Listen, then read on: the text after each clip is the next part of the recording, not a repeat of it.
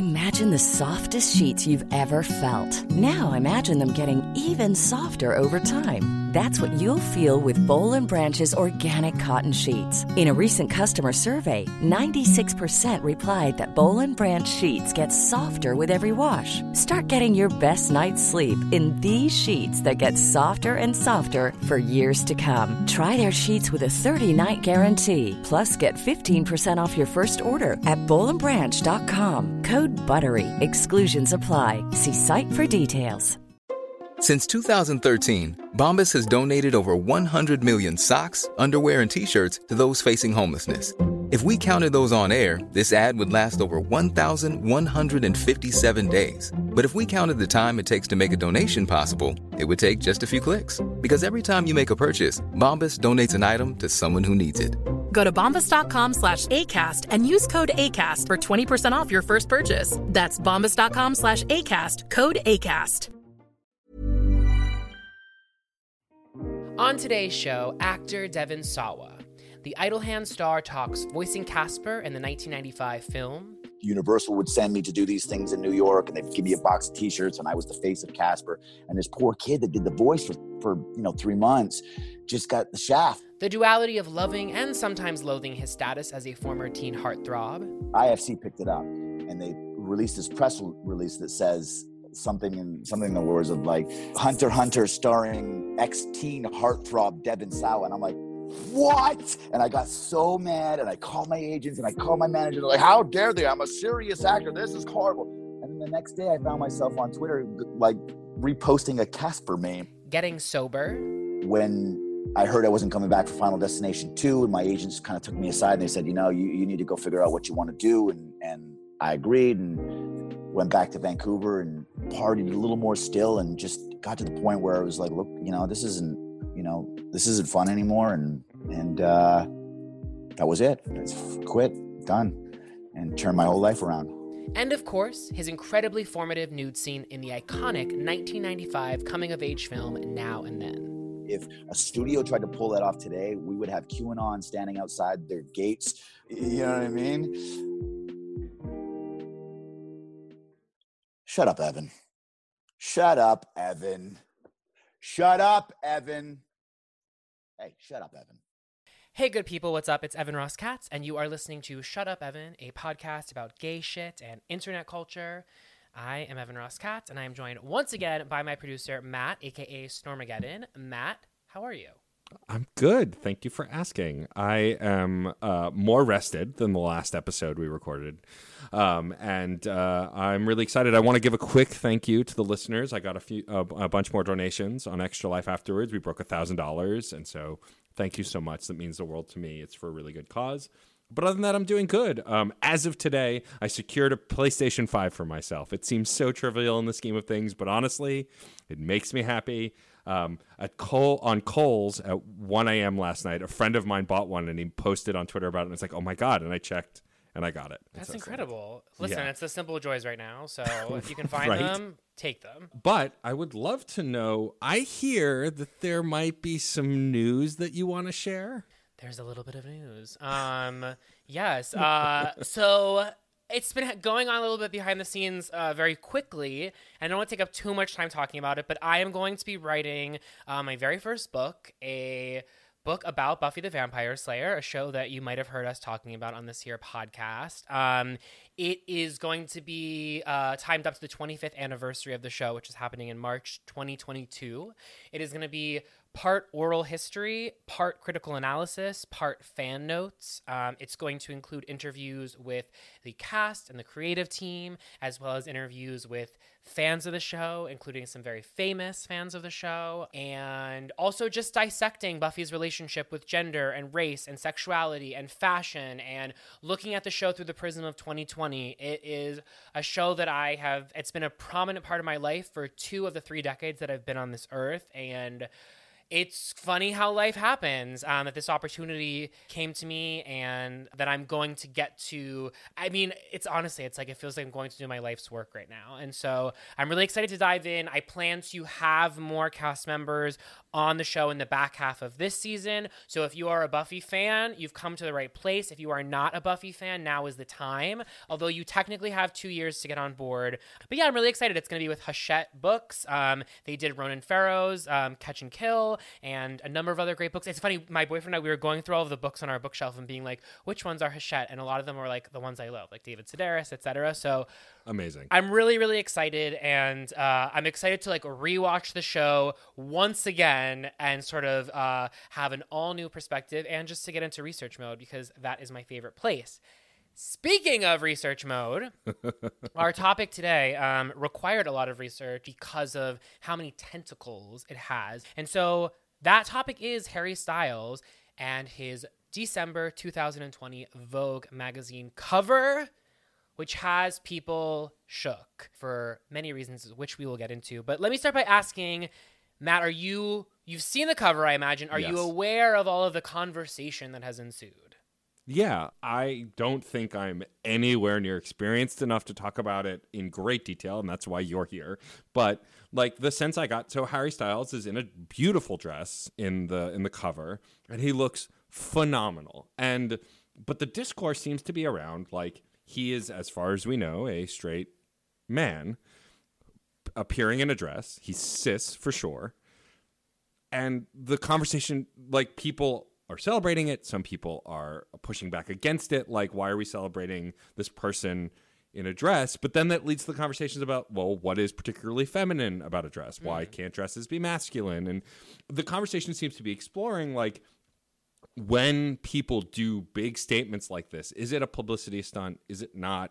And is it okay? And is it taking away from the people who are trying to make a statement or just trying to live and live differently?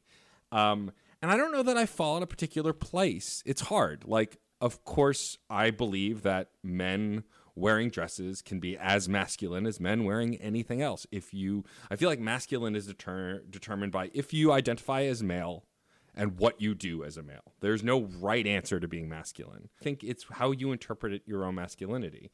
Um, and anyone can be masculine no matter what your gender that you do or don't identify as. Uh, and so things like this bring it back to the binary. And, you know, that's the biggest problem, I think, is like people just want to go man in a dress. That's drag. Mm-hmm. When it doesn't have to be. It could just be a guy wearing a dress and looking lovely. Uh, so that's kind of where I am. You know, I, I I could fall on one harder side or the other, but I'm also not a giant Harry Styles fan. I like his music. I think Watermelon Watermelon Sugar is catchy and lovely. Agreed. I love Adore You. Um, it actually just got released as a song in Fuser, which is a DJ video game I've been playing and sounds really great. But I don't, I, I don't, I'm not, I'm not like I don't have a hill to die on with this one because I'm not a diehard fan either. But I'm definitely curious to know what you've uncovered and your thoughts and the things that have come up. Yeah, I, too. I don't have a hill to die on, but I am fascinated by the discourse. Um, I think Harry Styles occupies a unique like fame space in 2020 in mm-hmm. that he has the ability and i use air quotes since i'm not sure he'd characterize it this way but he has the ability to get people that don't care about him to care about the things he does yeah. um, and that is something that i don't think a lot of people can say that don't um, receive the same scrutiny that someone like he does i think someone similar to that is like a taylor swift where it's like yes. every action that they do is seen to people as every action is seen as either an action with which they have a positive or negative feeling or an inaction that they are that they are somehow pressed about. And such was the case with this vogue magazine cover which put harry in as you mentioned this gucci dress. It is also quite historic for being the first very first vogue cover to feature a solo man. Mm-hmm. now for historical context, Richard Gere, George Clooney, LeBron James, Ryan Lochte, Kanye West, Ben Stiller, Ashton Eaton, Zayn Malik, and Justin Bieber, in that order, have all graced the cover of Vogue, but were always featured alongside a woman or women. Um, and Styles got folks talking, not just for landing the Vogue cover, but for doing so, as we both mentioned, in this Gucci dress. And this is no surprise to anyone that knows Harry Styles, since Styles has appeared in Gucci campaigns and fashion films and is close friends with creative director of Gucci, Alessandro Michele, um, and has worn dresses before and has genuine, ge- generally had a style which can typically, I guess one might call it sort of gender ambivalent i want to say I, I i i don't like assigning gender to clothing because it doesn't have gender but i do understand that in order to have this conversation we do have to recognize that many people see certain garments as being worn by one gender or another. Um Yeah. so yeah. So the there is no surprise aspect of this conversation. That to me is the specter over everything that we're going to talk about. It's the keep coming back it's the thing that i keep coming back to during any thread of this conversation is how unsurprising every aspect of all of this is from the cover to the response to the standing to the backlash all of it. So the cover comes out People have a lot of opinions from the jump. I posted about it on my Instagram, calling it a serve, as I am prone to do, and this pissed some people off. We have a whole Lil Nas X right there, the vixen commented. Others called out the cover for queer baiting, noting that many non cis white gay members of the community, particularly trans femmes of color, are not granted the, the same accolades when they dress this way in their everyday lives. And this is true. Mm-hmm. I can't speak for others, obviously, but I can speak for myself. I like the way he dresses. I think two opposing truths can exist together. I can want a Vogue cover featuring trans femmes of color in Loewe Fall Winter 2021 and love a Harry Styles Gucci dress Vogue cover moment. I think that's part of the conversation that exhausts me is how and becomes or. Vogue did not break barriers for gender here. They broke barriers for themselves, which is super easy and maybe not worthy of praise for any of your metrics, but it is historic for a magazine that's been around for 125 years. Whether or not that is progressive in terms of the the overall uh, landscape, in terms of how we talk about gender or how we talk about the clo- inherent gender of clothing or masculinity or all these bigger topics, sure but this is historic for Vogue. And I think sometimes people don't really understand the minutia there in terms of looking at something as historic in a given context. And then there's the clockwork backlash. Okay, so we have Candace Owens tweeting There is no society that can survive without strong men. The East knows this. In the West, the steady feminization of our men at the same time, excuse me, in the West, the steady feminization of our men at the same time that Marxism is being taught to our children is not a coincidence. It is an outright attack. Bring back manly men. LOL. I'm adding the LOL. Um, you're pathetic, Olivia Wilde tweeted in response. I think you missed the definition of what a man is, Elijah Wood responded. Masculinity alone does not make a man, Zach Braff chimed in too. So did, of course, Jameela Jamil. I think this is an example of us wasting our breath. I get that when a dumb somebody says something Looney Tunes, it's fun to dunk on them. That's literally what I do with Kirstie Alley all the time. but I don't get why, and I'm not saying I never do this, but I don't get why we give dumb nobodies our attention. And in doing so, lend credibility by way of consideration. I know these celebrities meant well. I don't think they did anything wrong, but I think Harry Styles is not in need of defending.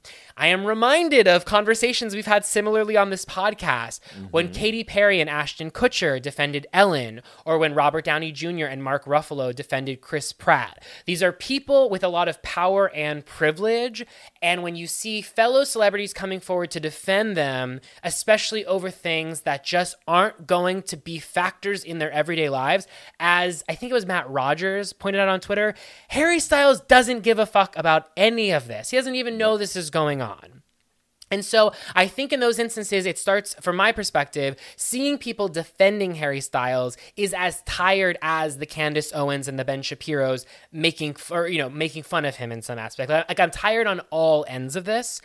I want to read this from Alok Menon on Instagram. They wrote, "Am I happy to see Harry be celebrated for openly flouting gendered fashion norms? Yes. Do trans femmes of color receive praise for doing the same thing every day? No. Do I think this is a sign of progress and society's evolution away from the gender binary? Yes. Do I think that white men should be upheld as the face of gender neutral fashion? No. It's a curious thing, this holding space for joy while also insisting on a more expansive form of freedom. End quote. Period. Exclamation point. On saturday alexandria ocasio-cortez the great and powerful posted her reaction on instagram writing quote some people are mad at it because some folks are very sensitive to examining and exploring gender roles in society. Perhaps for some people it provokes some anger or insecurity around masculinity femininity. It does then if it does then maybe that's part of it. Sit with that reaction and think about it examine it explore it engage it and grow with it period. So my bottom line is this. I like this cover. I like the cover, but I'm also exhausted by the ensuing conversation. I feel like a lot of the opinions flying around are based on reacting to someone else's opinion about it. So I want to end this rant uh, by reading my favorite comment on the cover, and it comes from my friend Gabriella Karefa Johnson, the fashion director at Garage Magazine, who wrote, "Is the jacket playing a very obvious role to anyone else? I would have loved this gown solo." And I love that comment so much because it's sort of paying attention to an aspect of this that no one else has gotten at, which is that good cover. Maybe I would have done it this way. And the way I would do it is has nothing to do with whether or not the dress should be there or if qualitatively the dress is good or not. It's just like maybe without the jacket. And I thought that mm. was so interesting. But I think that one what I take away from all of this is just how easily well-intentioned people are baited into defending something that is not does not meet the the caliber of, of defense and yet somehow because these people like candace owens and ben shapiro have really been given such a platform to just say shit I encourage people, and you know what? There's a level of hypocrisy, one could say, because I think sometimes I give attention to people that don't deserve it um, for the mere sake of thinking it's funny to you know, to point out people's idiocracy, and it is. So at some point, at some level, I do get it. You know, I think you know there's some gray to all of this, some gradient, but I think I'm disappointed that this big conversation happened again because, as I mentioned earlier, Harry has worn dresses before. Kanye has worn dresses before. Young Thug wore a dress on his album cover. We have seen Jaden Smith wore a dress for Louis Vuitton. We have seen men, celebrity men in dresses time and time again in campaign images. I mean, I don't know about where you live. Where I live, I see men in dresses on the street all the time. So, this just to say that I think by us, and by us, I, I mean people that I think are like me in terms of wanting to wanting there to be men in dresses on magazine covers. I think perhaps the we need to drop the defending Harry Styles and really explore the aspects of the conversation that that exists more around why trans femmes of color or non cis white men are not occupying that same space. The and of the conversation. That's the aspect I'm really interested in moving forward. So hopefully, this Harry Styles cover of Vogue in a dress opens up a gateway for more men or John, gender nonconforming individuals or, or, or folks who would not typically be seen on a Vogue cover wearing a dress to wear a dress. But I do think it's important that we kind of be more critical around the things that we want to publicly criticize because I just, there's something that like hurts my heart about seeing people waste their breath on defending Harry Styles, perhaps one of the most like privileged of people out there. Um, and again, a person who likely doesn't know that any of this back and forth is happening. There are many people that deserve defense, that need defense um, from within the LGBTQ plus community. And so I also just want to say though, like I can like this Harry Styles cover without feeling like it moved mountains. Um, Yeah. I am not going to put this in my Vogue collection pile. I enjoyed it. It's okay to like something, to think something is a seven out of ten, and not need to continue talking about that. So anyway, all of that just to say, yay that this happened an unenthusiastic yay, perhaps, and I look forward to the next Vogue cover. And I hope that this is a trajectory towards more forward motion in terms of, you know, diversifying the kind of bodies and people that are granted space like Vogue covers. Yeah, I agree completely. I think that like uh, my first defense is always or not defense, but my fir- the first thing I'll say is I want to up- uplift the voices that should be heard during these conversations because me as a cis white bisexual man, I I don't like I don't need to speak about this. There are thousands of me speaking about this when no one's asked. Like I want to uplift those other voices, but also I agree with you. I think this is something you really see actually in a lot of nerd fandom communities, but it's impossible to talk about something you love, but also call out its problems. A lot of people don't want to do that. A lot of people want to just tear things down and I get it and there are some things worth doing that on but I think it's also important to talk about a movie that came out 20 years ago that you love that you grew up watching that also is incredibly problematic. I think that's okay and I think with this Harry Styles cover it's the same thing like I think he looks gorgeous and he's an attractive man and I think that it's a beautiful cover and I like it but I also think it's important to talk about these other things we see but not necessarily engaging with the trolls who don't care. Like I've never tweeted at I maybe tweeted at Trump once in his presidency, uh, directly at replied, and I've never since because he doesn't care. He's not even reading it. So why? You're right. It's wasted breath, and instead use that energy to donate to a trans charity or you know uplift the, the trans voices who aren't being heard here any of that kind of stuff but to engage with a troll like a ben shapiro who doesn't give a shit like, Right. why I also think it's worth talking about sort of people calling this queer baiting because that's a word that comes up a lot when you see, you know, male celebrities painting their nails or wearing a little bit of makeup and suddenly, you know, big conversations come out. I know when Zayn, I remember there was that Vogue cover with Zayn Malik and Gigi Hadid when they were like, um, they're pushing the the ba- the gender boundaries or something, and it was like there was a huge backlash over that. Um, I think that queer baiting, um, I'm not sure there's an agreed upon definition that we're all talking about the same thing when we talk about it. I don't I think that there are people that would call Nick Jonas posting a shirtless picture on Instagram queer baiting.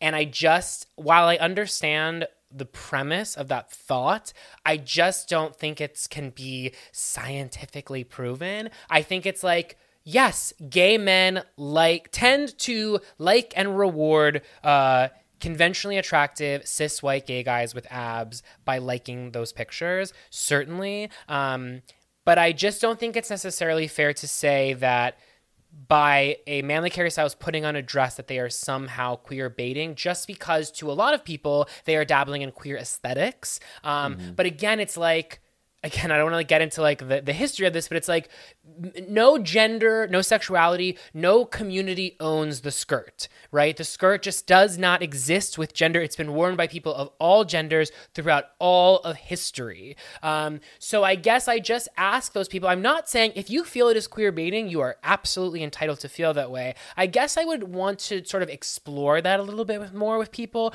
to understand a way in which Harry could do that to the standard with which people would feel he was not queer baiting. Because my question is, what if Harry Styles saw that Gucci sweater on the rack and was like, excuse me, the Gucci sweater. What if Harry Styles saw the Gucci skirt or the Gucci dress on the rack and was like, that's the one I want to wear. Why? Because I love it. That's that's of all the clothes you pulled, that's the one I love the most. And so the question becomes, what if if he's just choosing a thing he loves most with no thought about the queer community, good or bad, just we don't ever cross his mind. I guess my question is, um, is can one be queer baiting simply through thoughtlessness or inaction? It's like if, if to to me, again, my understanding would be that one would be queer baiting by tr- actively trying to court a queer audience as a cis straight person, right? And again, I don't even know how one would necessarily do that. But anyway, I think queer baiting is a topic to get into at some point because I think it's, you know, uh, the word of the episode, a lot of nuance. Um, but with that, we're going to talk about something not at all queer. Um, our very first heterosexual man on Shut Up Evan. I am delighted to welcome to the podcast Devon Sawa. He is the star of a number of cinema's most classic titles, including Casper, Now and Then, Little Giants, Wild America, Idle Hands, and Final Destination. He's also known for his role as Sam Matthews on Nikita and for playing the title character in the music video for Eminem's song Stan. His other film credits include Extreme Dating, Shooting Gallery, of which he co starred with Sarah Michelle Gellar's husband, Freddie Prinze Jr., Devil's Den, Creature of Darkness, Endure, 388 Arletta Avenue, The Philly Kid, A Resurrection, Life on the Line, Slackers, and most recently starring opposite John Travolta in The Fanatic. He is kind, caring, generous, a great husband and father, both of which I have witnessed firsthand. He's got a wicked sense of humor, and I think I speak on behalf of many a gay man when I say he is largely responsible for my sexual awakening.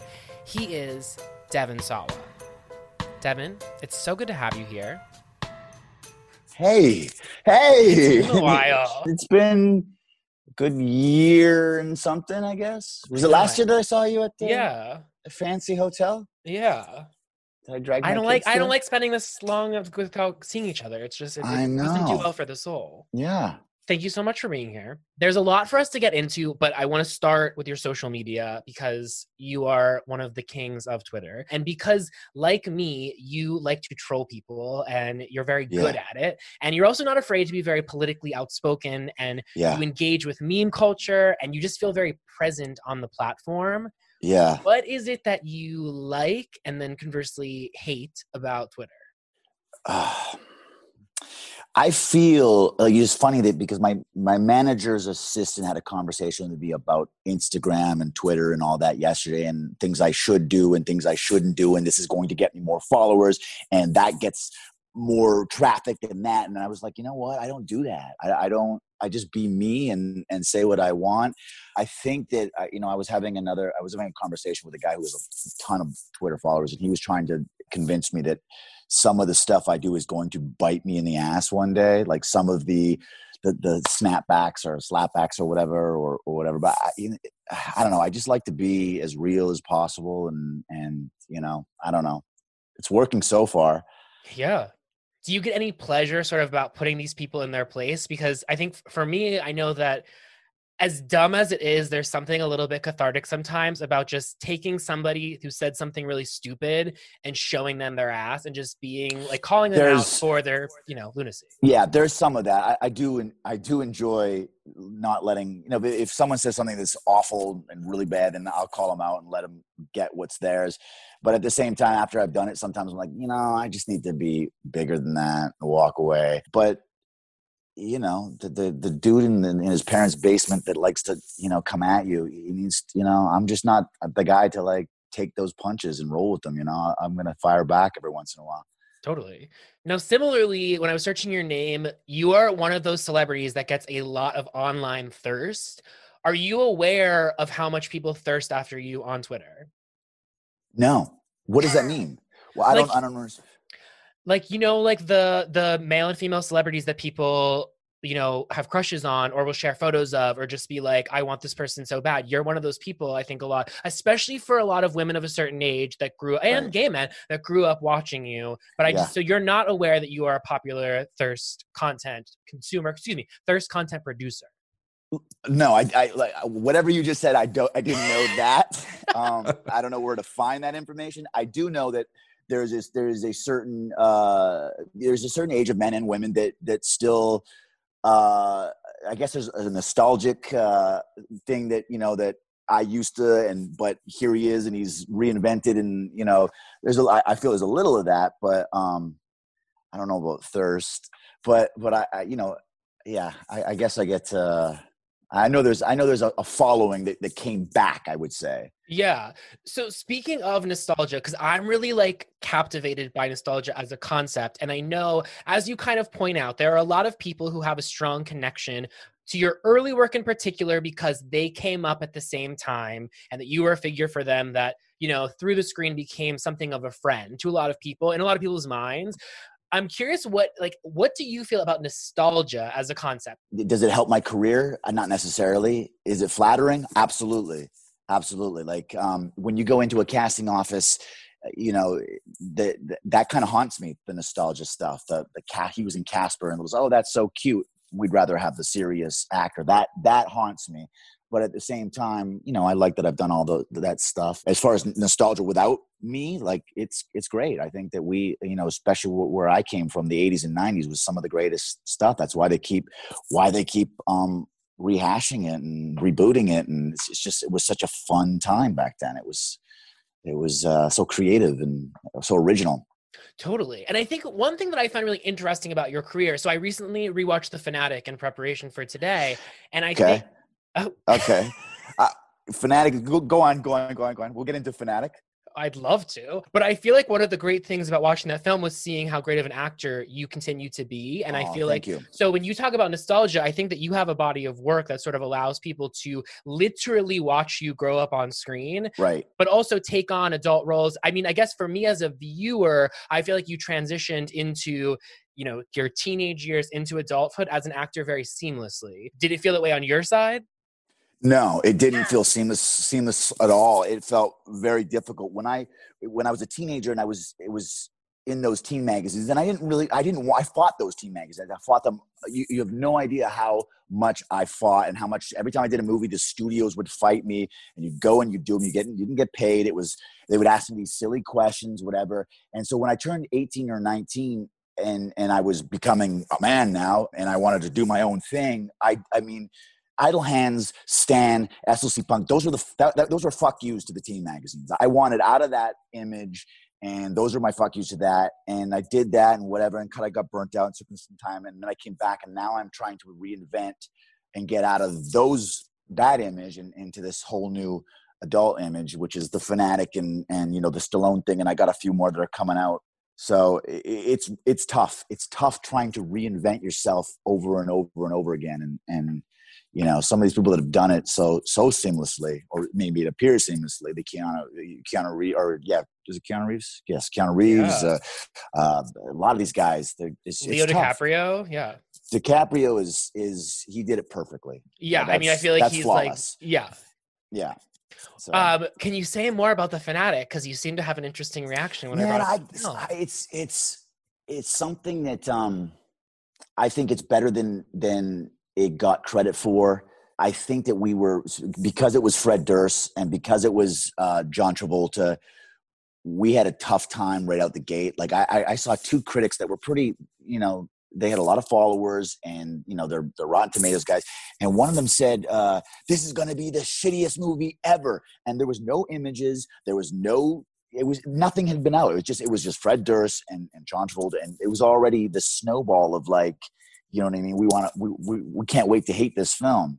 Um, and I think it was better than than they gave it credit for. What did you think? Did you? I mean, be honest. Did you like it? Did you hate it? I actually did quite like it. I would okay. say so. My honest reaction would be, I thought Travolta was being a bit schmaltzy in terms mm-hmm. of like playing up the psychosis of the character. So, for people that don't know briefly, this is a film from 2019 directed by Limp Bizkit's Fred Durst. Yep. Was it his feature film debut? No, he did another uh, another movie that got a lot of critical acclaim. And then he also did the uh, the Ice Cube movie, which was a kids movie. Right. I can't remember the name of that one, but also also got good. You know, the critics like that movie too. Yeah. So he, it wasn't his first time. He just kind of you know sailed under the radar, and then he yeah. came out big with Travolta. So you play this celebrity. John Travolta is a huge fan of yours, and basically stalks you, comes into your house eventually, and chaos ensues because he's yeah. a crazed fanatic fan. If the title you know doesn't make that obvious, I would say one thing, and this isn't specific to that film. I think it's just that genre. You kind of know where things have to go throughout much of the movie, just because either either through watching the trailer, but also just like you know he's gonna get in, you know he's a crazy person, you know he's gonna get you. But I kind of still like that. I found it yeah. really entertaining. Good, good. It was. What was it, was it fun. like? What was it like working with Travolta and also like Stallone? I mean, in these past couple of years, you've worked with some of these Hollywood legends. Yeah. What is that like for you to be starring alongside people? I have to imagine you grew up perhaps watching some of their work. Yeah, yeah. Uh, so I did a movie before with Travolta a few years back, and it kind of fizzled away. But he we got along really well on the film, and he suggested me for the Fanatic. And working, uh, Pulp Fiction was was a huge thing for my childhood. I was at an age I was thinking it was fourteen or fifteen. We're shooting now and then, and Christina Ricci and I would go see that movie every weekend for the two months that we were in Savannah, Georgia. And it was it was the first time that I saw cinema. You know, working with Demi and all these people. Like it was not just fun. It was like before that, it was it was I was a kid. I go to set. This is all this is the greatest thing ever. But then at 15, I was an artist. Now it was like the Pulp Fiction. Look what they could do, and this is this you know this is so amazing. So to work with Travolta was was you know, and we and he loves to talk. He loves to tell stories, and the stories he was telling he was telling me all these stories about Muhammad Ali and him. He was telling me all these stories about Marlon Brando and him, Sean Penn and him. These wow. amazing it, like he would just sit there and, and like, you sure you want to hear this? I'm like, Gaga, you know, it was like, it was crazy. Um, so that was that was awesome. Stallone is awesome in a different way. He shows up to set. He's got a cigar. Uh, he wants to he wants to fight. He wants to you know he wants to like you know do this whole this whole action thing. Also, a guy's like we're Rambo and Rocky.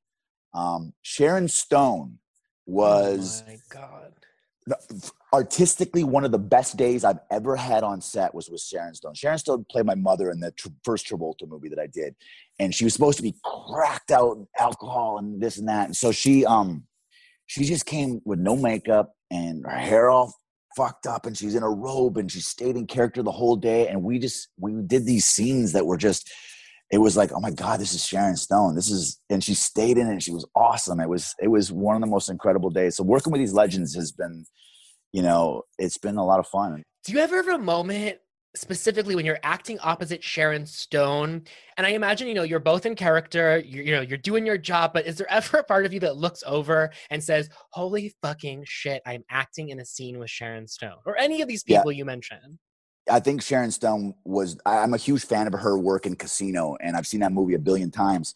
And, um, when she was doing this character, I was like, "Oh my god!" And when I was watching that film the whole time, and and you know, just a big fan, I never thought I'd be I never thought, oh, you know, why would Sharon Stone and I, it, like, you know, doing Idle Hands, and that's, you never think that I would be working with Sharon Stone on something. And then the, fight, the fight scene with, with Stallone, he, he got the set. We had, the John Wick stunt team had been working with me for two weeks and we choreographed this huge fight. It was just, you know, very, you know, kicks and this and that. And Stallone gets the set and he wants to see it. And so we show it to him and he didn't like it. So we went back for a couple more days and we did another one uh, tweaked it, whatever, showed it to him, and he comes back. He doesn't like it. He goes, Well, let's try this. Let's just go in this. Uh, it was in a cell. We should have this big fight in a cell, and it was supposed to come out in the cell, but it stayed in the cell. He goes, Let's go in this cell and let's just fight. I'm like, uh, oh, okay. And and but the but the but the, the thing was, I wasn't allowed to hit him. So he's he's the he's the good guy, right? So he it's all him. I can swing, he gets to miss, but we just basically went in there and it's a it's about a minute and a half of just like what I used to do with my, my kid brother, where you just like, you know, without the sound effects. And it was like when I was doing that, I think we we did the first few takes and he loved it. It was great. And then we went. We, he, one of his notes was like, "Remember in the movie Rocky when I had him up against the ropes and I was hit?" I was like, "Oh my god, did you just reference Rocky for our scene? This is amazing." So yeah, I mean, I don't know. I'm veered off from the question. I'm See, sure, but I love that quality about you because I feel like you have like fanish quality about you that I relate to so much, which is that like you are both a celebrity, and I also my perception of you is that you love celebrities. Yeah, I do. I have a I have a not such a love for celebrity because when I got in when I got into it as a kid, I didn't get into it like a lot of kids I'm I'm imagining nowadays get into acting because they want to be a celebrity. When I was when I got into it, there was no TMZ. People wasn't people. It was like it was it was you got into it because you I wanted to be in the movie Rain Man or Casino or Goodfellas or any of these. I wanted to be like in that. That was why I wanted to do. I wanted to be like De Niro.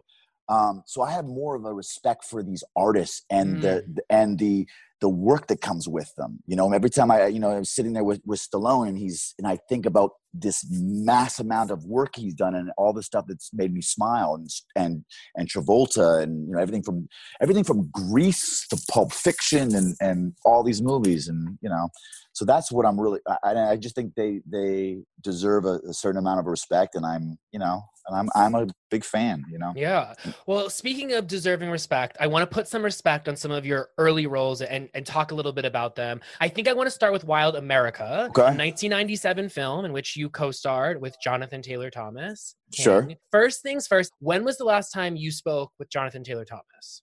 We were on the phone actually not not but a year ago for the first time in 20 20 something years uh, we did school together during that thing only for three months but we still we still did school together and he was way ahead of me and i was two years older than him like he was he was a smart kid and i always knew he was going to go off and do really really cool things other than acting like he wanted like that's the way he wanted to go and I think I'm. I think he is. I mean, it, it was great speaking to him a year ago. He still sounds the same. He still sounds like Simba.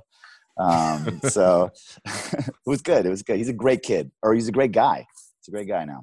Now you were 18 when you filmed that movie. What were you like at 18 years old? You had I five. Believe I was. I think I was 17. I, I, was like I was just pushing 17. I think it was 16 oh, wow. when I sh- back then. Oh, wow. It took a lot longer for movies to come out. Ah. Like Casper, Casper took almost two and a half years to come out because of all the CGI. It was brand new. If these movies would, would people were like, oh my god, Devon was 15 when he shot Casper. No, I was I was I was 12, and it took that long for it to you know drop. Oh, that's so interesting. Okay, Yeah. so when this movie came out, you're 16, 17, 18, you had five movies under your belt and had already Mm-hmm. reached heartthrob status among many among the tween population. Um, Yeah. what were you like at that time? Because correct me if I'm wrong, it seems like this was sort of the middle ground between you as being child star and you moving into like idle hands territory. This was right before that, really. So were you somewhat of a rebel at all? Um, yeah. The great thing about the way I grew up is the small town where I was from, which was just outside of Vancouver, called Burnaby. It, those teen magazines weren't a thing there. Uh, neither was any of my celebrity status. I was not any. I was. I didn't feel it. I did, I was just normal. I was just a normal kid and whatever. So I didn't. I got away from the Hollywood thing. But as soon as I turned eighteen, I was. You know, I, I was down in LA living, and that's when things started to go. You know, get crazy and I started to, you know, get into Hollywood and that whole thing. And, and I wanted, I didn't want to be that teen guy anymore. I wanted to do the idle hands. I wanted to do things that had swearing or drugs or I remember being 18 and trying to convince my, I had to convince my agents and managers to do Stan. They didn't want me to do that. They didn't understand it. They didn't understand Eminem. Uh, I wanted to do High Times magazine. I wanted to do the cover of High Times magazine, and no one did. No one. That's unthinkable. High Times magazine back in like 97, 98 was like trashy, and now everybody and their mother's Right. done it. But yeah, that's that's kind of where uh, Wild America. Then I had a year year or two off, and then it kind of just turned a whole different direction. So at that time, because it's really interesting because it's like we are among one of the last generations, or we are that didn't grow up with social media. And so at that time, when you're filming a movie, you come home to Canada. Life must have returned really to normal. You're not. I think about these young stars today, and it's like Yeah. when they're not shooting, they're on social media, they're connecting with their fans, they're in- involved in the discourse that's going on. How much of a separation did you feel between when you were shooting and when you would go back to Canada? it was a whole other world. Canada and and my my my Hollywood life were as as I was growing up were two different things. Nobody really treated me anything different in Vancouver. The, those magazines weren't on the newsstands. People weren't they weren't in people's lockers. I didn't feel it at all. It was it was two different worlds. And as far as social media goes, when I did turn 18, 19, 20 and I started going to, you know, cl- first of all, I was I was bouncing around Dublin's and, you know, Sky Bar and everything 18, 19 years old. We didn't have camera phones or social media, the things that were going on in those clubs back then openly, like on tables, in the bathrooms, everywhere, just it, it just I'm I'm sure that those camera phones save a lot of people now because you're not gonna do that. You know what I mean? Yeah. Um, okay. it So was, it was it was a nutty time back then. That leads me so perfectly into my next question because I want to talk about partying back in those days. I'm not asking you to get super specific and name names, but I do want to ask. The last time you and I saw each other was at the Chateau Marmont last year, and Yeah. we spoke briefly about. Correct me if I'm wrong. You had partied at that hotel many, Oh, many yeah. years earlier. Yeah. Sure. So, yeah. you know, I'm not trying to incriminate anyone here, but I'm just curious. Do you have any fun memories of parties from that time? The time that you mentioned before there was this sort of a cell phone culture, but also just paparazzi culture. Uh, It was kind of a little bit before it really hit the apex. Yeah, there was no popper. Back when I was going to the clubs, it wouldn't be weird to see Britney Spears or or you know Spellings or or you know Fred Durst or any of these just bouncing around these clubs, and there was tons of crazy stuff going on. I think Dublin's across the street from Chateau Marmont was the spot that that was the wild the wild spot. Did you ever feel because I mean obviously you're aware of this there's a common narrative amongst child stars that it can that they can sort of fall into this space in which they become consumed by Hollywood and it sort of leads to a less than ideal later than life situation. Obviously that's not been the case for you. Did you Yeah. ever feel compelled at any time getting caught up in the world of celebrity at that time and the partying all of that? I'm asking specifically it's like was there ever a time when you started to feel like the lifestyle consumed you in any way? Yeah, you know, you hear these the, the cliche stories of child actors and whatnot. My child acting career was squeaky clean. I worked with everybody from Universal to Warner Brothers to all the way down to independent companies to commercials to this, and I never had a bad experience as a child. Was never taken advantage of as far as work money, you know, pedophile, whatever it is. I, I, my childhood was just great. When I turned 18 and started partying is when things started going crazy and by the age of 25 uh, you know slackers had just dropped I wasn't going back for Final Destination because I was partying too much on the first one. I was doing movies that I wasn't proud of anymore. They were just, you know, they were just throwing me money and and I was, you know, lots of money and I would just, you know, phone it in and it was and I just that was it. I'd worked from 11 years old all the way to 25 and I was burnt out and I was partying too much and uh, it was affecting my life and so I had to I had to step away from the business I met my wife. We got sober. We went to Southeast Asia with no plans. We just went around. We went to Thailand, Vietnam, Laos. We just kept going until until we came back. And then I, I had no plans to uh, to act again. We got into the real estate business and and uh, you know started you know fixing up apartment buildings and whatnot. Um, and then uh, my agency sent me. They, somebody in the agency didn't get the memo that I wasn't doing it anymore, and I got a script in the in the snail mail uh, for Max Payne, that Mark Wahlberg uh, movie, and I put myself on tape for it for some reason. And then I was back. I was, I was, you know, it was a five year break, and all of a sudden I'm back in the business and going. So the, this, as far as the question goes, my child, the childhood acting, fine. It, it really started to, to go go south with the young hollywood clubbing 18 19 i was i was stan that was it played every five minutes on mtv and i was you know the top of the world and that's when it all started to go go south. And was it a split second decision in which you realized okay i need to rid myself of this lifestyle? Or did you start to feel over time slowly like that this is not the path that you wanted to go down? It was a long struggle for a couple of years of of knowing that um look I, I, did i knew i was messing up on final destination. I was i was uh i was never hard to work with on set. Um i was always i mean that that's a good thing. I never took it out on anybody. I was never hard to work with. I was never rude. But i would work these days and at night i would go out and party.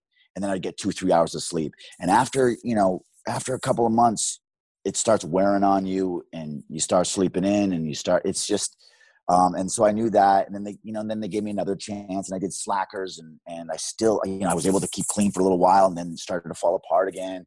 And then when I heard I wasn't coming back for Final Destination two, and my agents kind of took me aside and they said, you know, you you need to go figure out what you want to do, and and I agreed and went back to Vancouver and partied a little more still, and just got to the point where I was like, look, you know, this isn't, you know, this isn't fun anymore, and and uh, that was it. I quit, done, hmm. and turned my whole life around. Hmm. So. Cool fact a crocodile can't stick out its tongue. Also, you can get health insurance for a month or just under a year in some states. United Healthcare short term insurance plans, underwritten by Golden Rule Insurance Company, offer flexible, budget friendly coverage for you. Learn more at uhone.com. There's never been a faster or easier way to start your weight loss journey than with PlushCare PlushCare accepts most insurance plans and gives you online access to board-certified physicians who can prescribe FDA-approved weight loss medications like Wegovy and Zepbound for those who qualify. Take charge of your health and speak with a board-certified physician about a weight loss plan that's right for you. Get started today at plushcare.com slash weight loss. That's plushcare.com slash weight loss. plushcare.com slash weight loss.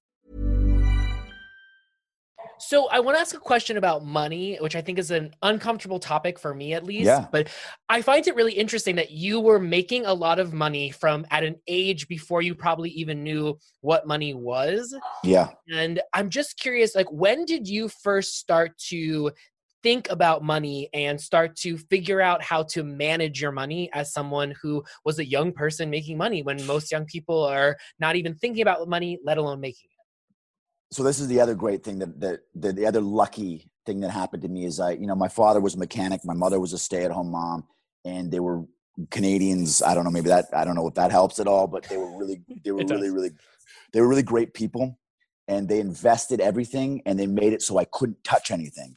I mean, I'm sure I could have got it with the, with the right lawyer or whatever, but they put it all in places where I couldn't, and I didn't have the fancy car, and I wasn't flying away every weekend to the vacations, and I wasn't walking around in you know one thousand dollar shoes, or it, just wasn't. I would I was allowed to have a little bit and this and that. Um, luckily, drugs and alcohol were free back then, if wherever you went. Um, but they they put it all away. And when I was when I came out of the cloud and the fog, it was all still there. And um, and so now I'm in a position where you know I'm comfortable. I'm, I'm all that money that I made doing Nerf commercials and Casper and this and that is still somewhere. You know, God, kind of- I love those Nerf commercials. yeah. I miss Nerf in general. It was just Yeah. you know, really fun memory. That was what was my first thing ever. So that was what- the first thing I started was the Nerf spokes kid. So Hmm. So that might Yeah. actually lead into my next question. I want to dial it back to 1994, your feature film debut, which might have. With that, did that precede Nerf or was that after Nerf? um, oh, that was that was after Nerf. Got it. Okay. after- So, oh, I- so, I okay. So Nerf, worked in I worked in in Canada for four or five years before Casper. Before I got the call for Casper, I worked with Ryan Reynolds on a show called The Odyssey for a while back Oh in my back in this. Um, we're talking eighty nine, maybe something like that. I don't know. I was on I was on the original Twenty One Jump Street uh, Oh back in the eighties. Yeah, so it's go, it go, we go back. got it. Okay. So specifically in 1994, you make your feature film debut in Little Giants. I think in the canon of your early work, that is probably my favorite film. I love that movie so so much. I also feel like it doesn't get enough recognition. But I'm curious, how did that role come about for you? that came from Casper was my first one. Even though Casper came out, Casper came out Oh. about a year and a half later. It was all the CGI. I I, I put myself on. That makes sense because you look older in in um, Little, Little Giants. Giants. than- yeah. Yeah. Well, the the um, so they did a nationwide search for the part of Casper everywhere. They they they sent it out, and somehow I put myself on tape for it, VHS tape, sent it down to Los Angeles, and a week later, I mean, the tape. I literally, I really think that that particular tape landed on the the right person's table at the right time because there had to have been so many tapes, and uh, I got a call and they asked me to fly down and I met with Spielberg and, and Christina Ricci had the final approval and she approved. And I did that. And as I was shooting that, they were already shooting Little Giants. And they said uh, they were having a problem with the kid that was playing the um, Junior Floyd for whatever reason. Back then it was ruthless and they just, they could, it could have been as, as much as they didn't like his hair color or whatever it was. So they got rid of him and brought me in to replace him, you know, halfway through the shooting and reshot all that stuff. And that's how it kind of they kind of went back to back. They were both Spielberg films. They're both produced by Spielberg. And what was that environment like for you on set with Little Giants specifically that had a cast mostly comprised of young people? So it's not as though you have to come onto the set and be like the kid on set. This is a set full of kids. Did Yeah. that impact your experience working on the film? It's a, it, the difference. Well, it was the first time I experienced um, the difference between the two types of kid in, kids in Hollywood. Coming from uh, everything I had worked on, including Casper, because Christina Ricci was, you know, trained and she came from, you know, she wanted to be there and whatnot.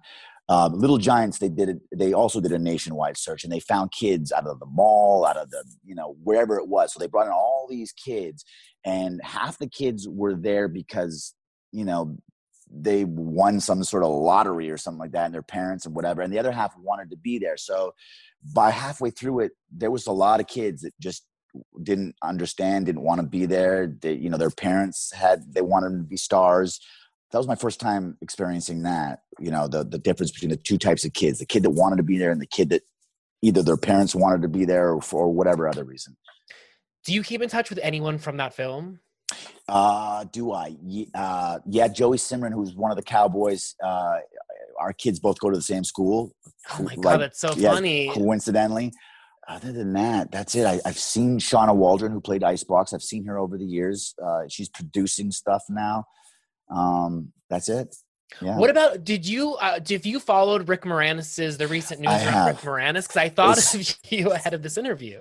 yeah, that. that I'm not laughing last- at what happened to him. No, no, that last thing that happened to him was was very unfortunate. I, I, I hate that that happened to him. I, I always he was dealing with the with uh, his wife at the time we were shooting Little Giants. That was all going on, kind of.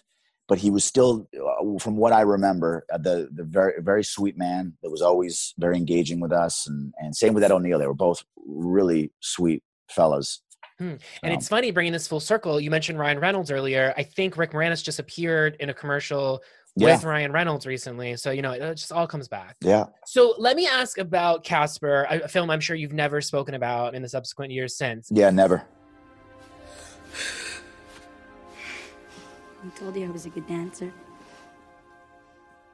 Can I keep you?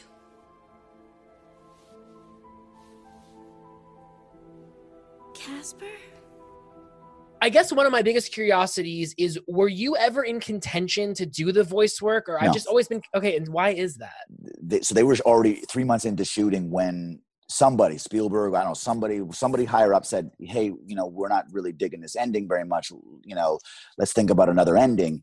And uh, they hired jj abrams to uh, write the the new ending and he wrote this ending of you know coming back to life. The kid that did the voice was a, was a couple at least a year or two younger than christina and shorter. So it didn't it just didn't make any sense to have him as casper. They didn't they didn't know that when they were casting that voice they were just looking for a voice so they um so that's when they did the search and they, they got me and i came back. But for the longest time i tried to tell people in the teen magazines and whatnot that you know there's this other kid and he did the voice he put in the hard work and this and that and no one no one cared. It was like you know what i mean? Universal would send me to do these things in new york and they'd give me a box of t-shirts and i was the face of casper. And this poor kid that did the voice for for you know three months just got the shaft like last minute. Like they even even the wrap party they brought him in for a few hours the wrap party and then they then as soon as he left i was brought in to, to the second half of the wrap party to, to you know what i mean Oh they didn't God. they didn't want it was it was pretty awful Yeah, very Um, cool. Um, when you yeah. think about that movie, okay, when I think about that movie, I think of two specific things. I think about the Lazarus, just because I loved that chair. I wanted to ride in that chair. And then I think about that mechanism that they have that makes the eggs in the morning. And I'm just Yeah. curious, when you think about the film, is there any specific scene or image or anything that stands out to you specifically about the film somewhat 25 years later? um i didn't re- so i had i really didn't watch it for so many years because it Yeah, I, that was my next question. Yeah, no, I really couldn't. I didn't want to. I still haven't really watched the whole thing through. It's funny because I never really put two and two together. All the celebrity. If you go through the celebrities did all the cameos, I was like, oh shit, I guess I worked with all these people. And you got like the Clint Eastwoods and the Mel Gibsons and all these. They go down the list. I, I just, I still can't watch it. There's so much like, I don't know. It was, it's just a weird movie for me. What about though? I mean, you have two young kids. It's interesting. I actually was reading Sarah Michelle Gellar did a recent interview with Kelly Clarkson where she said she's just now beginning to introduce her kids to Buffy because they've been asking about it. I wonder when you're in a position like that, when you have these sort of iconic roles and you have kids coming up who are at the age now where this is the kind of movie they just might encounter for fun, not just to see their dad, just because it's a classic film. Do you ever have a desire to show it to your kids? my kids have seen Little Giants many times. It, it's I, I, I'm a little bit more weirded out to show my daughter, my son Casper, because of the kiss and the way. It's hard to explain. Like that was me back then. That's not your mom. They're just not the age. To, yeah. you know what I mean? It, but Little Giants, my my son loves it. My son like he watched Wild America a few years ago and he wasn't having it. He didn't want to watch it, but it could have been because he was you know three or four years old at the time. But um, I read that you talked going back to Wild America briefly. I read that you this was a past interview, I think the one you did with Vulture, where you spoke about the fact that that was ostensibly a star vehicle for you and Jonathan Taylor Thomas. Like movies like that, I guess they kind of do get made now. There are still movies that are made strictly around cast around actors, but when you got that role, were you aware that this was? Uh, I'm I'm not saying it's not a good film at all. I'm just saying it's not the most brilliant script that's ever been No, written. it's not. It's not. It's got holes. That it didn't age well. That's for sure. That is the guys true. in the bear costume and the and snakes on on little uh things. You know, it didn't age well for sure. Yes. You know, it's interesting because Wild America. The, you know, the the Olsen twins really. um I look at what the Olsen twins did uh after me, and I'm like, holy shit, that's how you do it. They they they said we're not going to do the team magazines. We're going to put on our own magazines we're going to charge for it. We're not going to do your movie. We're going to make our own movies and we're going to charge you to it. And they made millions and millions of dollars. So here jonathan and i i think we're you know in this big warner brothers film um it was probably you know but the olsen twins they they did it they did it properly. I mean i, I don't know if they're happy now with the way they did it artistically or whatnot. I, who knows? Maybe they are maybe they aren't but they sure knew how to figure out how to get paid Look, and I was gonna say, even if they're not happy, they're rich, and there's something to be said about that. You know, extremely So let's talk about now and then. Roberta, What? um, can I kiss you? What are you mumbling? Um, would it be all right if? Can I kiss you? I guess. Great, you ready? You want to do it now? Sure. I mean, if you want to. Okay. You mentioned the fact that you had met Christina Ricci, obviously doing Casper, and then I read that she was the one that recommended you for Now and Then. Yeah. Did you feel a natural bond with her? I mean, I feel like you two were both two people going through these similar experiences, and it's not just a one-off, right? It's like you're not just doing one movie; you're starting to acclimate to like what set life is like, and being a Yeah. young person in an old person's world. And I imagine there had to be a kinship that was brought about by having that shared experience. We we did school on both projects. Casper was very short, but now and then was was quite a bit. We did school together, and so we we bonded a lot. We were buddies. We we went to see that movie, you know, every weekend. Pulp Fiction. I think it was it was a little bit before, uh, for me at least, that, that you know the romantic. I think it was more of a of a friendship than anything. But I remember her being just the coolest girl, and you know she was so into uh, Red Hot Chili Peppers, and we were just kids, man. We just like little kids that were into kid stuff and hanging out and and uh, we ran into each other a few times at a at a premiere one time when we were in our early 20s and she's doing great and I'm I'm you know it's it's uh, but I remember having a lot of fun with her Yeah. Yeah, and also it's actually interesting. I feel like you two have had similar trajectories in terms of your careers in order in that same respect of being child stars going on and transitioning and becoming serious adult actors. I love her filmography. It, it's so so good. yeah she's I I'm jealous of her she's done she's done some cool from Black there's a Black the Moan this the one with Sam Jackson um Uh, uh, uh Black Snake what I'm talking Moan. Black Snake Moan to like all, like the Buffalo Mm. the Buffalo 60s like all those and then she's got the bigger ones the Sleepy Hollows. She's done a lot of cool cool stuff She really has. So another question you've never been asked about before, but I want to have a more nuanced discussion about it. So that nude scene in Now and Then. I know Yeah. you've never ever discussed it. It's a scene that I think is really interesting in that I don't think it would exist in today's world for a Yeah, number of reasons. yeah Yeah. And in November 2019, Vulture's Rachel Handler said this about the scene. She said, quote, part of the appeal of the butt scene was the way in which Leslie Linka Glatter directed and shot it. Sawa's moment didn't feel creepy or frightening like, like most things having to do with sex feel when you're that age. It felt fun and goofy and safe. A collective peek into a future we didn't have to rush into before we were ready. So I'm curious what your thoughts were at the time and then how they compare to your thoughts today. I remember it being a very, very safe environment. As far, first of all, we were a very predominantly uh, female crew and cast, which made it feel a little safer uh, in general. I think I don't know why it just did, but also it was a very, very closed set, Hmm. and we had these socks, and it, it just, I, I don't know. I, I don't think I didn't think it was such a big big deal when we when we did it. It was it was kind of it was I didn't know it was going to have such an impact. I didn't know it was going to have such an impact in the on the on the movie and and um, you know uh, uh, I don't know. It's it's it is, but it, I definitely agree with you 100. percent It would not if if a studio tried to pull that off today, we would have QAnon standing outside their gates. Uh, you know what I mean? And by the way, just because Q, QAnon, for the first time in 30 something years that I've been in this business, QAnon has is actually been the only thing that's ever really offended me. I don't know how many messages I've I've received from them and the thing that are just absolutely hurtful and bizarre and hmm. it just makes you think these people are actually out there living, you know, amongst us. They're just it's just wild. It's, just fucked up. wild. It's- yeah. Yeah. In 2015, during an interview with Entertainment Tonight, screenwriter Marlene King said that this is about now and then. She said that, quote, the script was written and then we shot the movie with the intention of Roberta being gay. I know Yeah. Rosie was really upset when they changed it at the last minute, and we all were. And this just shows you how backwards it was and how much times have changed. End Yeah. quote. I'm curious, it sounds like you knew that. I did not know that. I found that out in preparation for our interview today.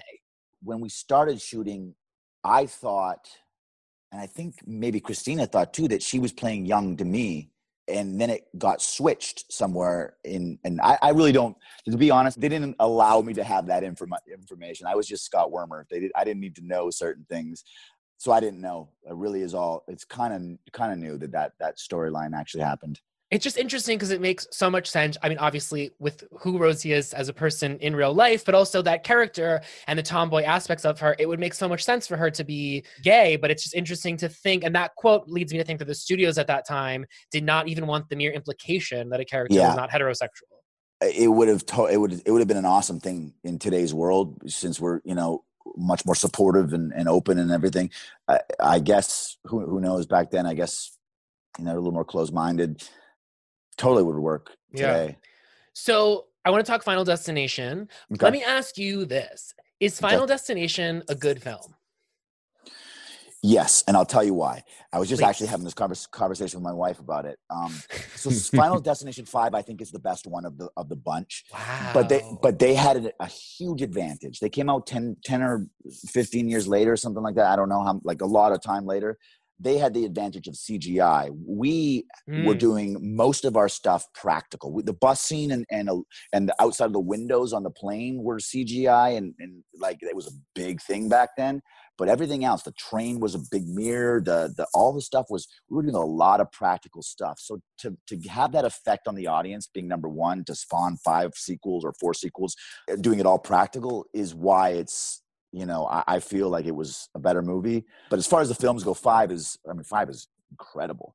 Um, I had so much fun with five, but I think it's a good movie. I think it's I think it's a good movie. I agree with you. I also, again, speaking of like genres that I don't really think uh, get made enough today, sort of like teen horror, you know, of Mhm. that time. The Faculty comes to mind as like a really great Yeah. film, and I feel like that genre has sort of fallen out. Can you clear the air at all on why you didn't return for Final Destination Two? I think it was a mutual decision between the producers and the and the uh, and my agents that I wasn't in a place to return, and it might not have been uh, financially, insurance wise, whatnot, the smartest thing. I, I can agree that I probably wasn't in a good place to go back for for two either. I've since uh, I've since spoken to the producers, made amends for my my shit on the first one. Although it was, you know, I I was just. Uh, a kid or not a kid but i was i guess a young man in in the beginning of an, an addiction thing that uh you know kicked it but that's basically basically why i didn't go back you know full disclosure that's basically why i didn't go back for for two is is i wasn't in uh i wasn't in a good place back then Mm. so So old horror movies are being remade and rebooted at nauseum. Would you consider doing another Final Destination film or being a part of a reboot of the original?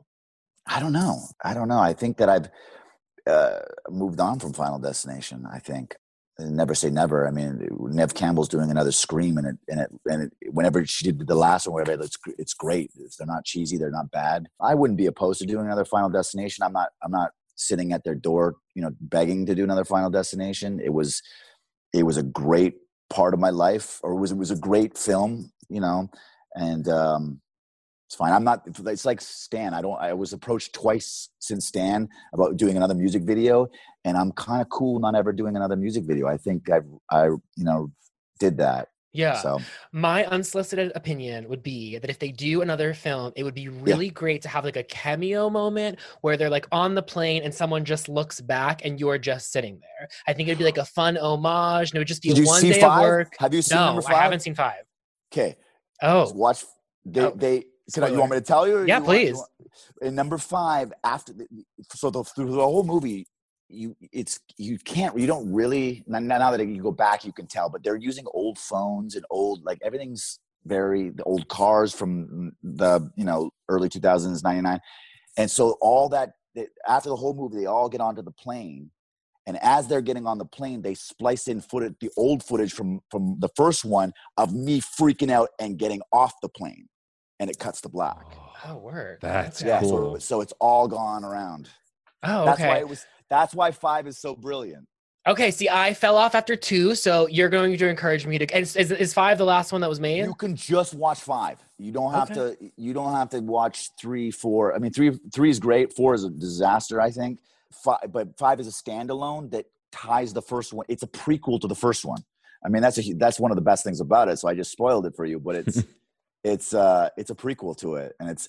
and they didn't tell me that they they you know i they invited me to the premiere. They called me like hey does Devon want to come to the premiere? And i'm like i don't know. We really love it if Devon came to the premiere of final destination i was like okay. So i'm sitting there in the audience. I know nothing about it and all of a sudden there i am on the on the screen oh again. my they've, god. they've spliced it. They've you know they've digitally enhanced the footage and they've got old footage. And so i'm freaking out and the new guy's sitting there and he's and they stay on the plane and i get off. So you know they all Wow. Yeah. Okay, I'll have to check it out. I wanted to ask a little bit. Obviously, you are an actor who's done so much work and worked so hard. And I'm curious, especially in 2020, what you're doing in your downtime. You know, with 2020 being the year that it's been, there's this endless amount of reasons to try and escape or distract yourself or just relax. And is there any media that you've engaged in this year, music, movies, TV, even video games that like has helped you stay calm or center you in times of chaos? Man, this is going to be the nerdiest thing I ever say ever, but I started baking bread from like I, I started making yeast from scratch and baking. But that's what I've been doing on this quarantine thing. There's I was supposed to do a movie in Bali in September. That got Mhm. that's gone. I'm supposed to go off and do another movie in November. That's actually something that I haven't been excited. It's it's very much like SLC Punk and um and Idle Hands. It's the same kind of. And I'm very excited. But the only thing that's going to shut that down is is COVID. Um, but other than that, online school with my kids is. I, I used to read so much. I read a lot, and I haven't been able to read. I've, I've been on. I've I've I've been on one book for a couple of months now because all my time is consumed with you know being a school teacher with my kids. Um, it really is. It's pretty tough. Um, that and, and the baking bread just to, to calm my nerves. I love that. Yeah. What kind of bread are you making? right now so i started off with this with this old italian lady on youtube teaching you how to make just classic italian bread and it's very it was with just those packages of yeast right like you go to the thing you get a package of yeast flour blah blah Yeah. blah, blah and it rises and so I, I I tweeted that like i made my own bread and of course the internet's like you don't make your own bread unless you grow your own yeast i'm like oh okay so now I've got like four jars of where I've started like fermenting like flour and water and it's starting to rise and like and you know you after 10 days it becomes you know this this sourdough yeast starter and then I take it to the next level after that so See, I this is what I love about you because if I got that response to something online, I would be like, "Fuck you all." But here you are being like, "Oh, okay, let me consider." Like, okay, I've been corrected. listen they're gonna come at me after this one and be like well did you grow your own wheat I'm like oh yeah. I got a hill right back here That's amazing. That's um, wonderful. the question though that I should ask though is how is the bread now that you've been making it bread for a while? So uh, the first bread I, I made was the was the Italian one, and then I wanted to move on to this like this Southern lady who makes this white bread, and I'm not allowed to make it anymore because my wife is like it's like Wonder Bread. I don't you know, so I'm not allowed to make that stuff. So now I'm going on to the sourdough, but I'm trying to get I'm trying to like it'll be sourdough, then it'll be rye, and and I'm just trying to get through the whole the first one, the Italian, the, the second one was good too, but it was like Wonder Bread. It was like this white, fluffy, sugary, floury. The first one was like this rustic hard, you know, for dipping your. It's it's I, I I think I found my new talent. I might quit acting and just make bread. I don't know. Wow, listen, Amazing. Yeah. I would buy. Scoop. Um, so I, I want to touch briefly on the Stan music video. Um, Yeah. again, things you've never spoken about publicly before. Yeah, Really glad I actually speak that about people. I've had people make jokes about, oh, you're talking about that. again." I talk about it all the time, just because it, it- it's w- still the, my favorite thing that I've ever done. Just because it was three days with Dr. Dre directing. Is I mean, Iconic. Now, let me brag. ask you I think what's so interesting is how many people do not know that when we talk about things like Stan culture, that term derived from this song. Like Yeah. that this character that you played went on to create a a piece of the lexicon that has literally become so ubiquitous today. Did you have any idea at the time, or like when, first of all, do, do you think when you see people use the word Stan on places like Twitter, do you make that connection? uh, no, I think there's there's a good solid chunk of people that have no idea where it actually came from. Totally. I remember one guy that that came at me for uh I wrote something about Stan, something innocent, I think, and he came at me from uh, stealing from the from black culture and whatnot. Uh, here's another white guy that, that's stealing from black culture, and I'm like, um, I was Stan though. I can't, you know. I just I just think there's a there's a huge uh, uh, amount of people that just don't know where it even came from. Favorite memory from shooting the video? so we were, had to go do the uh we were in the, we were in one location and we had to we were doing the car with the windshield wipers and i was screaming or whatever. We had to go down to the to the lake. And i remember walking down this it was about a quarter to a half a mile dark highway with with Dre and like a couple of his dudes and the director. And like it was like i, I just felt like holy shit i'm walking like with doctor like it just felt you know it was with Dre. But I was I was an I was a 19 year old kid and and it was it was heaven. Was Eminem, Dre- Eminem, and like the heyday, and Dre and Cypress Hill was there, and and D12 was there, and it was it was And was no also, it, music videos were so much bigger at that time. It was like this mechanism with which these celebrities could tell stories. And I feel like Eminem, so many of his early videos, especially, really like they informed the songs so much. They changed the way you listen to the song. Yeah, yeah. The, the videos were a huge deal back then. They were not like it was like TRL was like the everything. It was the thing. It was Yeah. the thing. And so to it's be so playing funny. every day. Yeah, it's so funny to think about how many times I would come home from school and watch TRL, and I think back now upon the fact that I was just watching the same things over and over again. But for me, it was like, is Christina Aguilera going to be number two today or number three? And like that became so important to me. And then I would sit there and commit to watching the video that I had seen a hundred times, but that was the culture. Yeah. Yeah. Anyway, It was a great I- time, man. It was It a great time. yeah. I briefly want to touch on 2005's Shooting Gallery, a film you starred in because you oh, look at that face because you co-starred with Freddie Prinze Jr.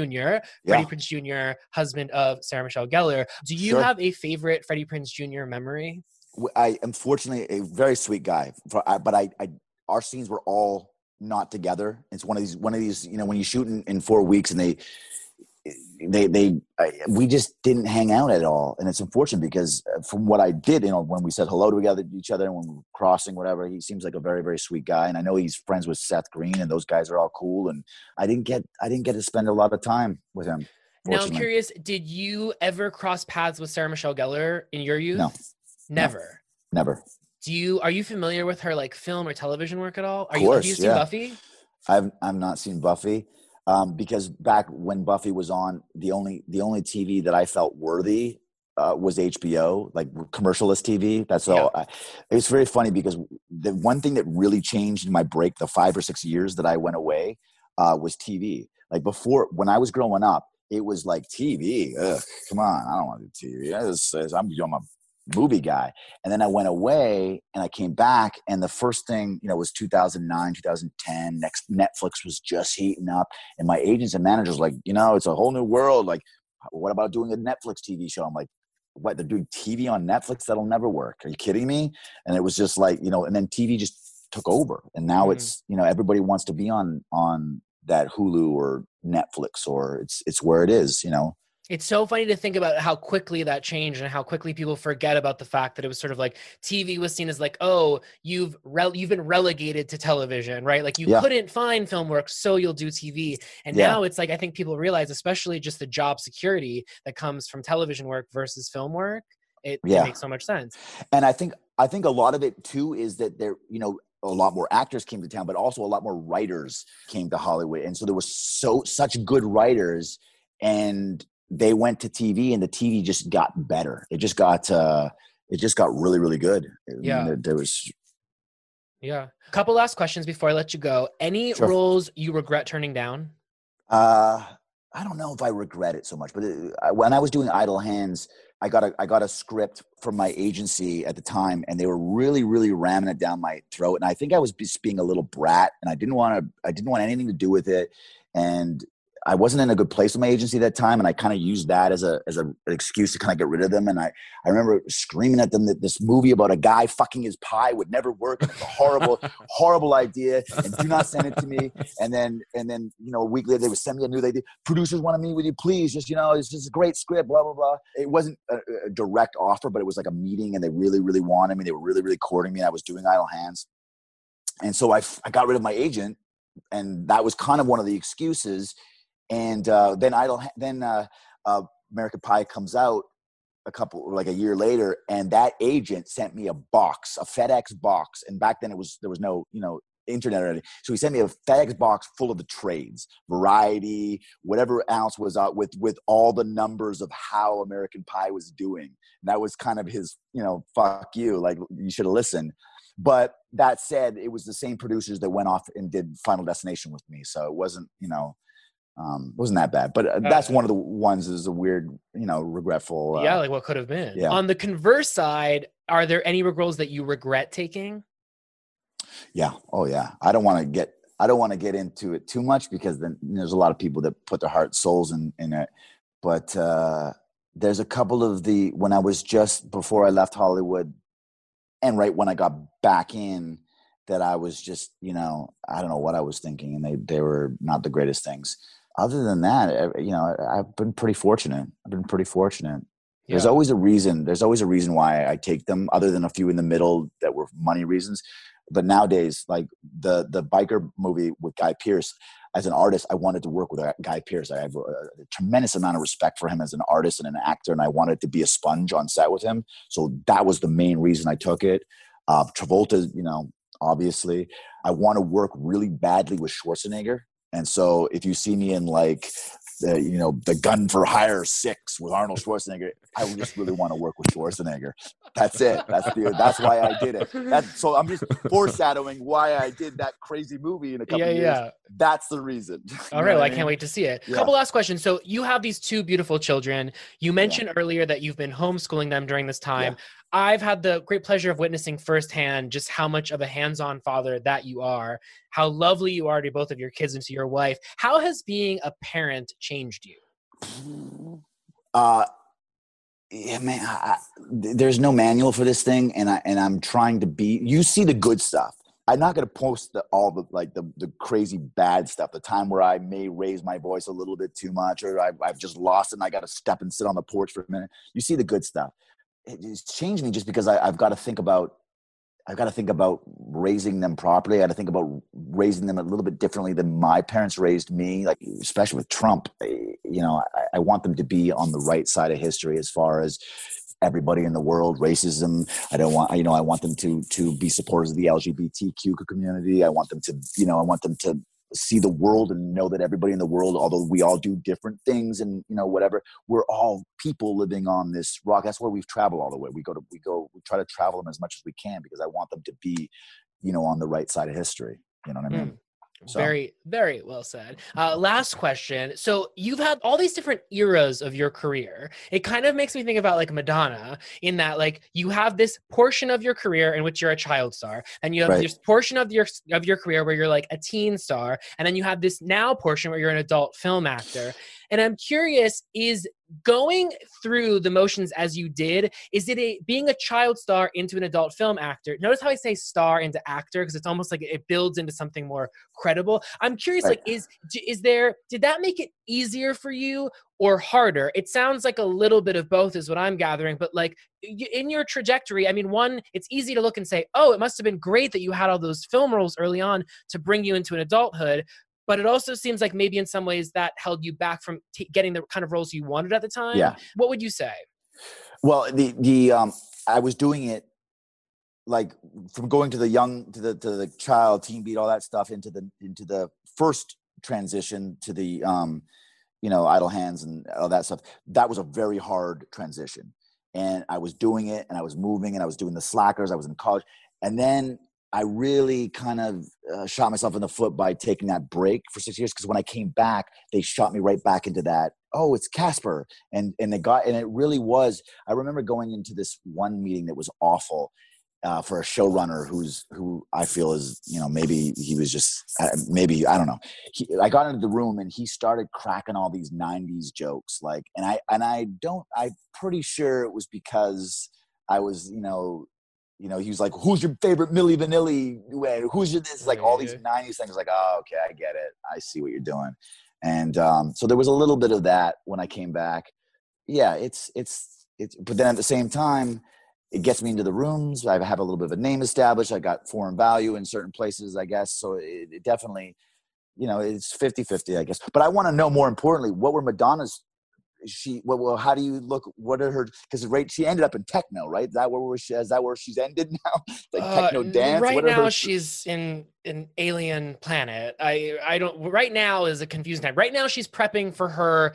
Uh, there's a film that she's going to be directing of a biopic of her life. okay Um, and Her hair is pink right now, and she is loving the Photoshop. Uh, but I would say my favorite era would be the Blonde Ambition era um, from the early '90s. The Galliano, The Vogue. Yeah, Vogue. Yes, yes, yes. Yeah. That's definitely like the Madonna. That is my Yeah. favorite. Okay, but one last question that makes me think about this. When you have all these iconic roles that you're a part of from your past that people I'm sure like to bring up a lot, how do you navigate wanting to indulge people's nostalgia and looking back on your life and having these fond memories, but also not wanting to have to talk about these things. It's like for me, I, I'm 31. I don't have to talk about things that I did when I was 10 or 11 ever. It's not something people ever have any interest in. Maybe they should. No, I'm just kidding. Uh, but um, but I'm curious, uh, what is it like for you as someone who's a part of these things that people they want to talk to you about them because they love them. But I imagine from your perspective, having to talk about them ad nauseum, micro tiresome. How do you balance that? I had this movie that's coming out in um, in December that's already getting a lot of critical acclaim. Like they, they've showed it to a bunch of critics uh, to see if it's as good as they think it is, and, and these critics have said, "Oh my God, this is this is great." So then they released this press release. Uh, IFC IFC picked it up, and they released this press release that says something in something in the words of like Hunter Hunter starring ex teen heartthrob Devon Sawa, and I'm like what? And I got so mad, and I called my agents and I called my manager. They're like, how dare they? I'm a serious actor. This is horrible. And then the next day, I found myself on Twitter like reposting a Casper meme or something like that. I was like, you know, you know what I mean? It's, it's, I, I just gotta uh, understand that I'm. It's a big part of you know casper and now and then is a big part of people's childhood and they want to talk about it and i just got to accept that and kind of roll with it and know it's always going to kind of be that way and so I will say, from my perspective, I am so appreciative of an actor like you or who, who is willing to lean into that aspect of their identity. There are a number of celebrities who do the opposite, who really want to bury their past career. And I really find it detrimental to their overall legacy to sort of not i feel like they're not able to understand the way that people love them which is their own journey to go on but i feel like yeah. there's a lot of people who try and divorce themselves from different eras of their career and it's yeah. nice to have someone like you i feel this way not to keep making it about sarah michelle gellar but i i feel like she had a period of time where she was really not wanting buffy to be a part of her like identity because i'm sure right. i'm sure there was a way in which that was holding her back from getting roles for a period of time and I've I've seen her lean into it like you. She now can post a Buffy meme and have a yeah. sense of humor about it, and I yeah. find that so endearing. Well, I do. I never could understand. Harrison Ford is the the, the big example of. I, I, he, he's Han Solo and Indiana Jones, but he doesn't want to talk about it. I mean, I, why? Right. Like, I got to talk about Casper. You got Indiana Jones and Han Solo, and you don't want to talk about it. I mean, but I understand a little bit. You know, it gets it, it does get a little bit tiresome, but you know, I don't know. It's weird. It's fun it's though because thing in your instance, it's like you have new work to discuss. So I think it's really fun because it's like you're not someone who, ex- who exists solely in nostalgia. You're someone who ha- who carries nostalgia for a lot of people, but also has um, continued film work that people can discuss and talk about. Yeah. So I'm really excited to see this upcoming feature that you mentioned. Yeah, there's another there's another feature that I might be shooting in January. It's they're they're in negotiation. They're, they're working on, but the director sent me a, a revised script and he goes i just want to see if this would be okay with you and one of my lines is something in in something like uh oh man, I like that. I totally stand it. And I'm like, oh, I see. um, I mean, we could, we could, we could try it. We could shoot it. I don't know. It's, it's almost. I, I got Fred Durst into a lot of trouble on the Fanatic because I improvised that one scene where, like, oh my god, this is, this is. I used to listen to this Limp Bizkit when I was a kid. This is the best music ever. And then it, it got, it, it was taken out of Fred's hands and went to another editor, and they put that back in the movie and Fred Durst got shit on so bad because they thought he wrote it and put it in the movie himself, but I improvised it. um, anyways, I, am going off in different directions. That's so funny. I want to thank you so so much for your time. For those of you that don't know you personally, I mean, but they can get a window into you on the internet. But you are like such a nice person. You are such a nice person. You've Aww, always you. been so nice to me, and I don't take that for granted. And so you have as well. You've been very nice to me as well, and my family. So thank, thank you. you. Shut up, Evan. Shut up, Evan. Shut up, Evan. Hey, shut up, Evan. Shut Up Evan is produced by Matt Storm, with associate production by Ryan Killian Kraus and social media by Sean Ross. An extra special thank you to our Patreon supporters, without whom none of this would be possible.